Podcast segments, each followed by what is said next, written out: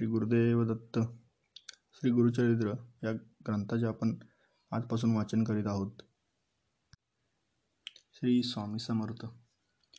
श्री दत्तात्रेय महाप्रभूंनी नामधारकांस अतिसामान्यांना गुरुप्रणित मार्ग मिळावा म्हणून श्री गुरुचरित्र सांगितले आहे. श्री गुरुचरित्र हा पाचवा वेद मानला जातो. श्री गुरुचरित्र हा साधा ग्रंथ नसून दैवी शक्तीने भरलेला सिद्ध मंत्ररूप महाप्रासादिक आणि वरद ग्रंथ आहे. श्री गुरुचरित्राचे पारायण हे अंतकरण शुद्ध असताना केलेले चालू शकते.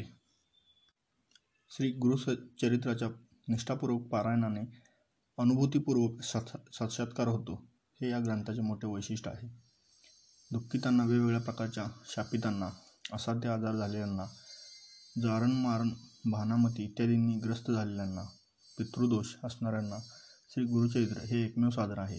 श्री गुरुचरित्र हे हवनयुक्तही करता येते. त्यासाठी घरात तात्पुरते विटांचे कुंड बनवून त्यात गहू तांदूळ साखर तीळ व तूप असे एकत्र करून हविद्रव्याने प्रत्येक ओवीस स्वाहा म्हणून स्वाहाकार करावा.